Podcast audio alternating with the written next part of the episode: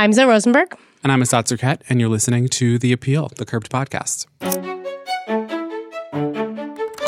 If you didn't know that the housing market in the Bay Area is the most expensive in the country, I'd like to welcome you to the 21st century. welcome. welcome. Yeah. So today we're going to be talking to Kim Mai Cutler. She's a journalist and housing policy advocate, and she's someone who really is in examining the intersection of race and class and technology in housing in the Bay Area. So stick around.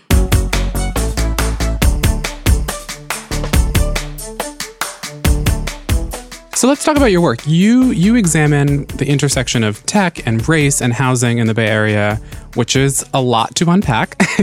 so how did that how did this become kind of the focus or a focus of your professional life? Um I so I'm a native. Um, I've grown up here. I've been here most of my life. I have lived abroad. I have lived in New York, um, but my family's been in, in the Bay Area since the 1950s or so. So, and they've also been involved in the technology industry since the 1950s. So, um, you know, I just have this kind of I don't know personal historical memory from my own family. You know, where you know my you know my grandfather would talk about what it was like to work in a lab, and I got a sense of like what the values of the industry were through him mm. at that time.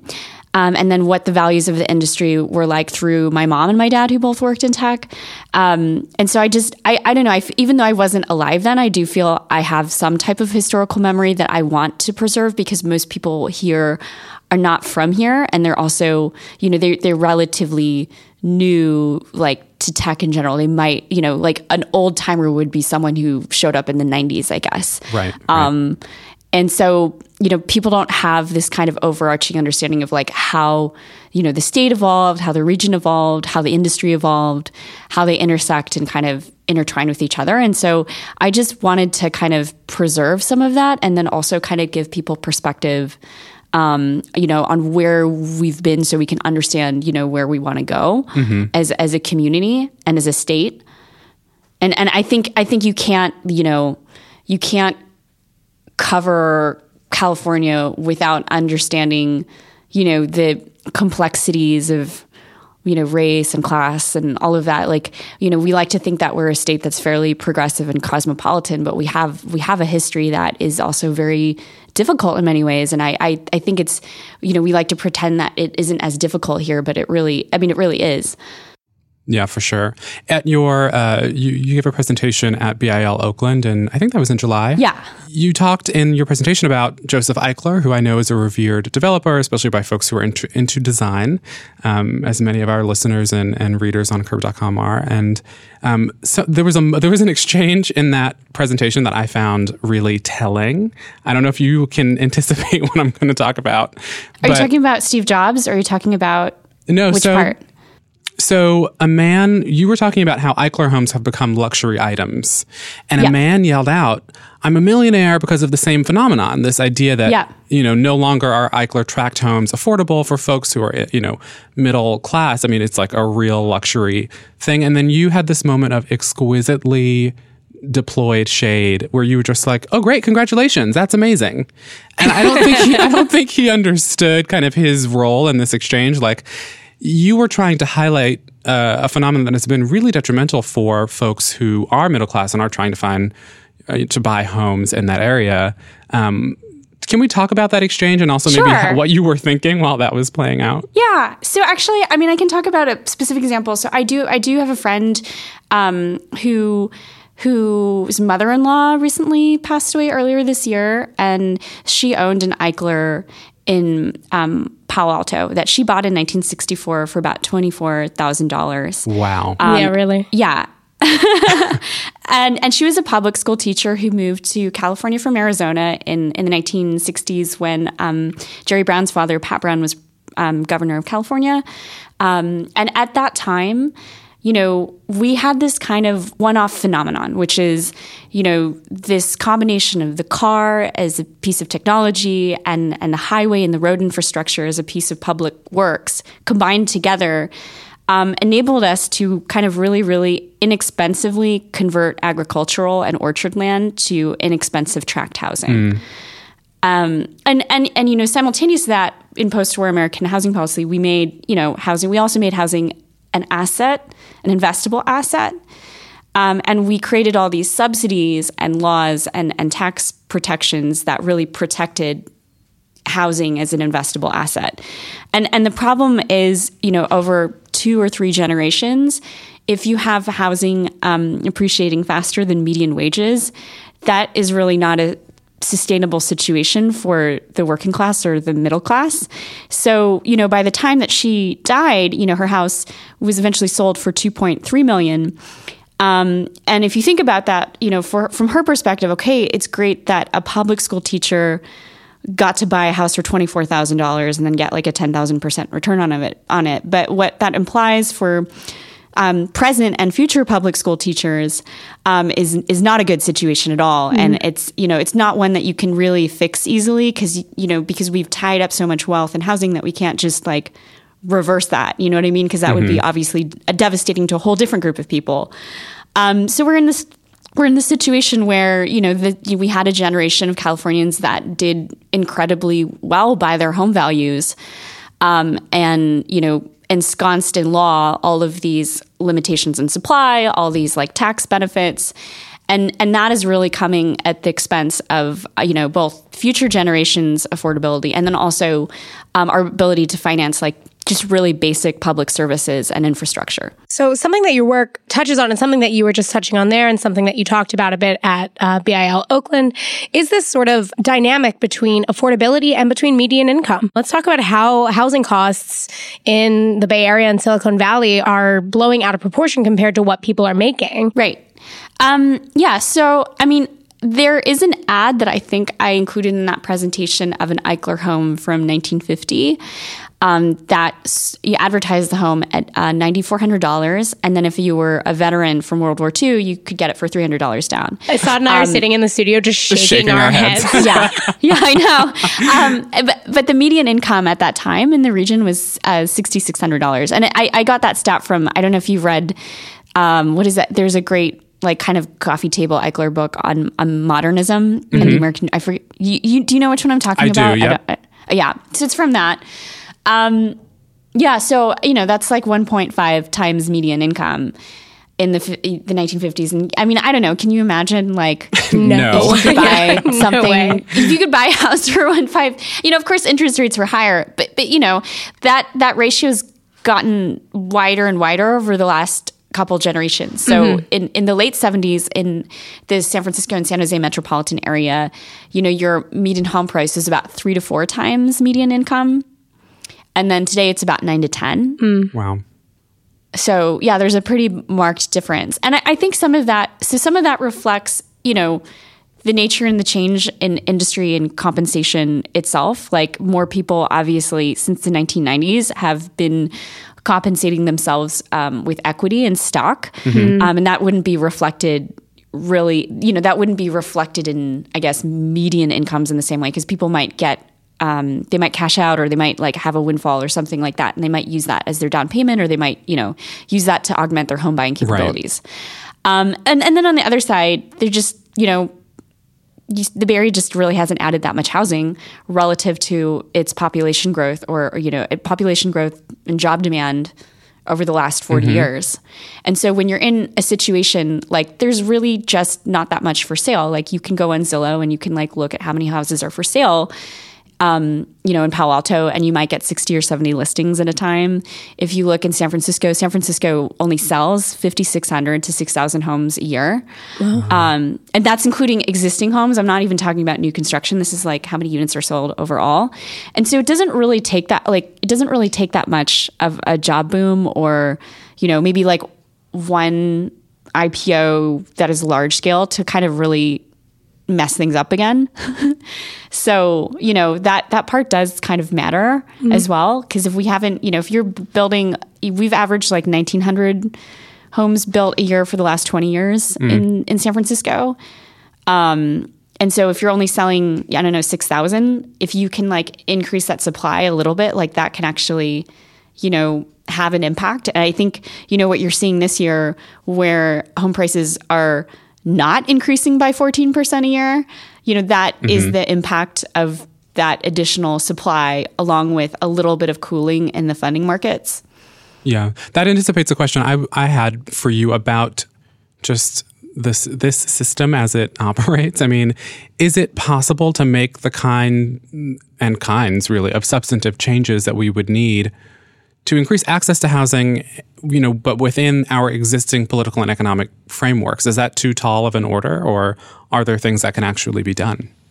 Um, I mean, I I personally think that in California, you'd need, you know, you need comprehensive tax reform to have um, a really like like serious conversation about access and affordability at multiple different levels because mm-hmm. the current situation we have now is um, we don't okay well a we don't really build very much but also we have very limited resources to make housing subsidies to people who clearly can't you know like for them the market's really just never going to work based on land costs in san francisco and san mateo county or santa clara county. Um, so what what ends up happening in our in the Californian system is we always try to extract those subsidies out of new construction. So you're kind of in this situation where we've been underproducing for 40 years and we're trying to like extract a token amount of low income housing support mm-hmm. from the small amount of housing that we're building. Uh, because and we can't like think more broadly about it because we've so constrained ourselves over the last 40 years in terms of all kinds of um, voter you know initi- initiated kind of tax restrictions. So, as you all know, listeners out there, we have been trying some new things on the show, and one of the the new things we've been trying is a segment called Ask Curbed. Um, and we recently had a question um, from someone about how to make the most use of their uh, second bedroom in their New York City apartment, which we agreed is a great problem to have. We nailed that one. we nailed it yeah. exactly. um, and today we're going to be talking to um, our city's director at Curbed, Sally Kuchar. Say hi to the folks, Sally. Hi from San Francisco. Yeah, Sally Hello. is based in San Francisco, and she has joined us all the way from the city by the bay um, to That's talk about true, yes. a divisive topic, right a divisive subject. Um, no, we're not going to be talking about Donald Trump and Hillary Clinton. So even more divisive. yeah. talking about Trump definitely has one of these though. Oh God. That's talk- a, yeah. yeah. that's a great tie-in. Let's. Uh, what are you talking about, the big Sally? reveal? I'm talking about testosterone, aka man cave. you say testosterone? Yes. Cool. Oh. I like I, that. Kind of makes me like them more now. Oh God. Oh. it's a fun. It's a fun little wordplay. All right. So why? It wasn't original. I I gacked it. I totally stole it from a, a headline. But yes, it's a pretty pretty apt way of describing what a man cave is. So Sally, are we to uh, assume that you are not a fan of man caves? I'm not a fan of man caves. In fact, I'll go as far as to say I think they're stupid. I think that's fair. Why do you think they're stupid? Yeah. Tell us more.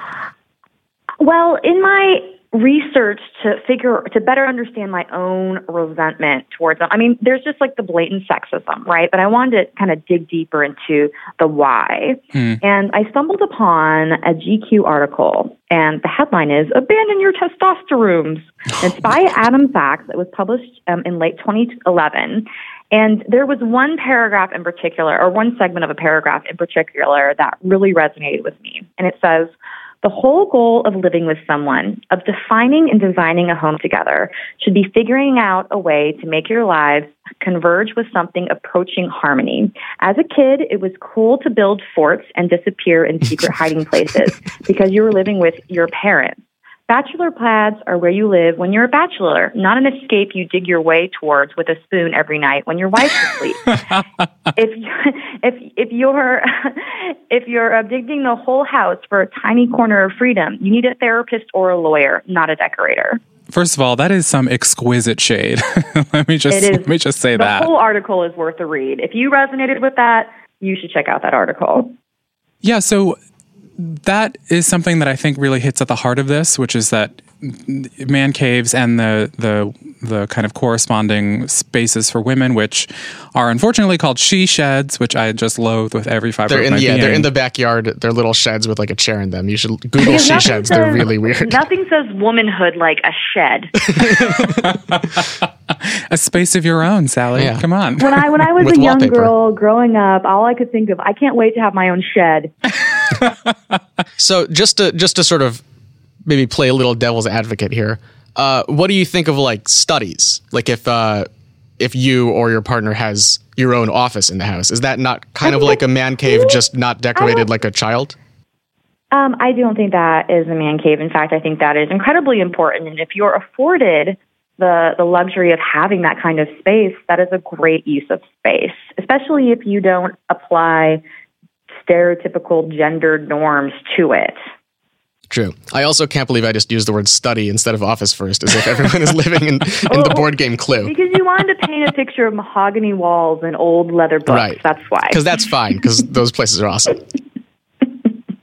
so, I mean, I think that. Oh, go ahead. The term the term man cave to me is is offensive because it says I need to get away from the women to enjoy myself. Right. And um, I don't think women are capable of understanding what I enjoy as a man. And I want um, I want to refer to, refer to my space as a cave because I'm so primitive. Mm-hmm. and it's just it's and it's it's and, and and I guess if you wanted to flip it, like where does where does the lady go? Does you know if we're going to stick to these traditional stereotypes? Hopefully, somewhere with windows. Like, does that mean that like the same pool of thought? It wouldn't be too too, I think, weird to say that would um, apply that the woman's place is the kitchen. Mm-hmm. That's, yeah. that's, not the truth. Right. Um, so I, I don't like it.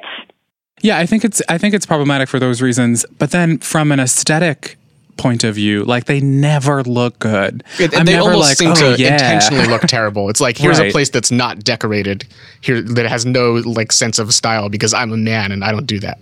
Right, right. So it's like upholding gender gender stereotypes and kind of like uh, assumptions about where people fall in terms of like their interests based on their gender identity, but doing it in a way that is like so gauche and just terrible. You heard it here first turn your whole house into the man cave so that everyone can enjoy it. I think is yeah, what I think is the conclusion we came to. Sally, thank you so much for joining us. Thank you for shedding light on yeah, this disgusting you, issue. we really appreciate you coming on. Shifting just slightly, there's this idea that um, Airbnb helps make housing affordable for homeowners and renters by helping to provide supplementary income. But at the same time, uh, the company is coming under fire because they're being pegged as driving housing prices up. Um, so you've written quite a bit about Airbnb. Uh, how do you think that's affecting housing in the Bay Area? Um, I mean, I think I've said this before. Like, if you increase the amount of rent that you can earn from a given physical space, like whatever that is, whether that's Airbnb or whether that's, you know, you know, like job boom or not building enough or whatever, like you're also increasing the value of the asset. And so I would assume that over time, part of it would just get capitalized into the asset value. So, you know, if you bought in early before the value of Airbnb rents was priced into whatever, you know, earning capacity the unit had, like I suppose that would help you with affordability. But if you are not, you have, if you don't have the right to land and you haven't bought anything yet, and Airbnb earning capacity is getting priced into assets, then that would be that would not help your affordability. So to to make to break it down into layman's terms, um, you're saying that it'll help it'll help some people, but not all, depending on when they bought in the market. Right, depending on when they got in. Okay. Which is, yeah, a very classic Californian thing. if you got in early, if you got in early, you're you're gold. Like, right? Yeah, there was a meeting that Chris Lehane held once, and um, you know, it was like the day after they um, defeated Proposition F in last November's elections, and what they brought that? in these that Proposition F was this um, voter initiative that was meant to severely kind of restrict Airbnb by allowing kind of neighbors to kind of sue other neighbors if they thought they were violating that the law, the city's ordinances. Yikes! Wow. Um, yeah. So Airbnb won, and they spent eight million dollars to defeat this proposition. And then Chris Lehane, who is their guy, who they you know kind of hired in, who had experience from the Clinton administration, he had this little presser, and he brought in all these people and he brought in a bunch of hosts and they like fit that kind of stereotypical description of like you know just homeowners just paying their you know bills or whatever and you know like you know there was an older there was an older man there and there's an older woman there and they both said airbnb was really really important for them mm-hmm. And I, you know, I asked the, one of the women, I was like, well, you know, why don't you have a, a, roommate? And she literally said back to me, she was like, this is my asset and this is how I want to monetize it. So, of course, you know, I looked her up and I looked up her property records and I was like, oh my God, you own like a $2 million condo that you bought for $300,000. Wow. So, of course, you want to monetize it that way. Um, so, I mean, I'm sure it helps her with her affordability, but for the person who wants to get in later, it's not such a good situation or and for the tenants, it's not such a good situation. You know, in case your your landlord thinks that they can earn more, you know, by having an unjust kind of eviction and they want to earn more through Airbnb. To understand your your answer a little bit better, when you say people who bought at the right time in San Francisco are are doing okay uh, with Airbnb. It makes sense for them. Uh, when when would that be? Well, I mean, we started having a huge upswing. So, like, you know, there was 2008, 2009. There was the uh, the recession. Um, in our local market, um, Bay Area housing, and I'm not just talking just about San Francisco. I think it. it I, my understanding is it fell for 30 percent from peak to trough. Um, after 2008, 2009. And then we started coming way up again in about 2012. And that, of course, was when Facebook IPO'd. So, mm-hmm. you know, like you have, I, I, I, think that would be the more salient kind of like, you know, the, the Facebook and Twitter IPOs would be more important to emphasize in that you know 2012 and afterwards period um, than than say Airbnb. Airbnb would probably you know might affect some small amount of rental inventory. Like I, I don't think the capitalization effect is like of Airbnb is probably as significant as the overall issue of of, of shortage and demand. Mm-hmm. Okay, um, and then of course lack of you know subsidies on the kind of low income side. Yeah. Hand in hand with with housing issues, um, you've also talked about how important transit is for socioeconomic yeah. mobility and just being able to kind of create uh, create uh, a city in which people are actually able to get to where they need to be to you know in- yeah. increase their their earnings.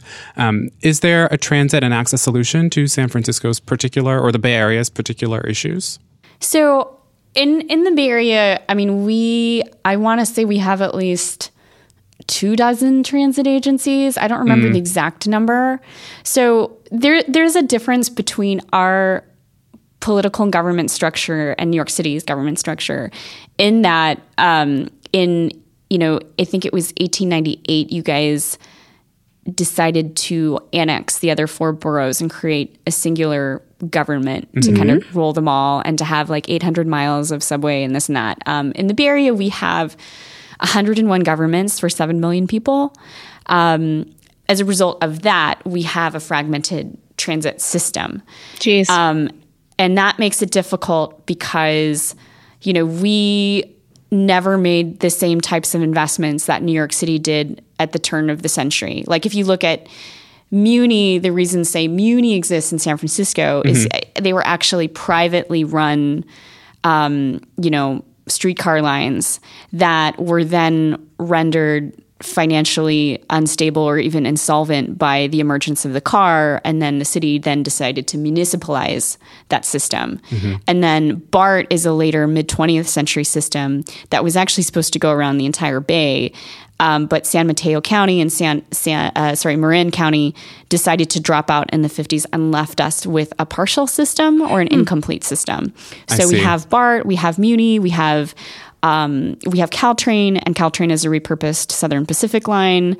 Uh, from the 19th century. So there are all of these uh, fragmented uh, elements that aren't really fitting together in the way that they would need to provide the blanket no. kind of coverage that folks right. need access to. Right. And right? yeah, and there's no um, there's like like I believe your system. I mean, MTA's market share is of, of New York City public transit is probably I don't know. It's you know it's probably in the seventies, eighties, or nineties percent. We don't have a system that has above forty five percent market share in the Bay Area. Wow.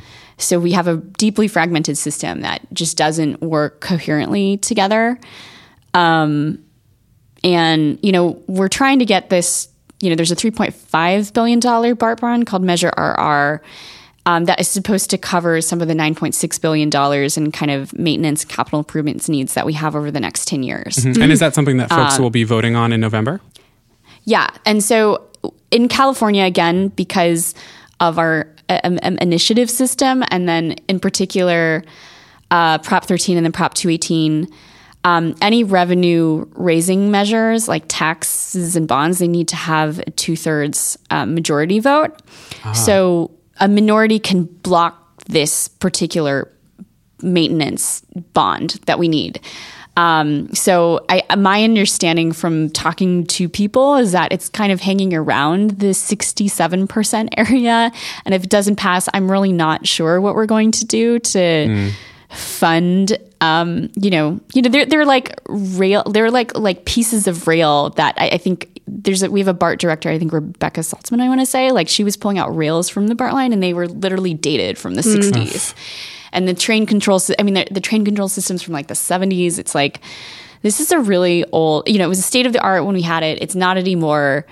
Um, you know, there's there's issues that different people have with, you know, BART's choices of investments over the last 10 years over like expansion versus maintenance.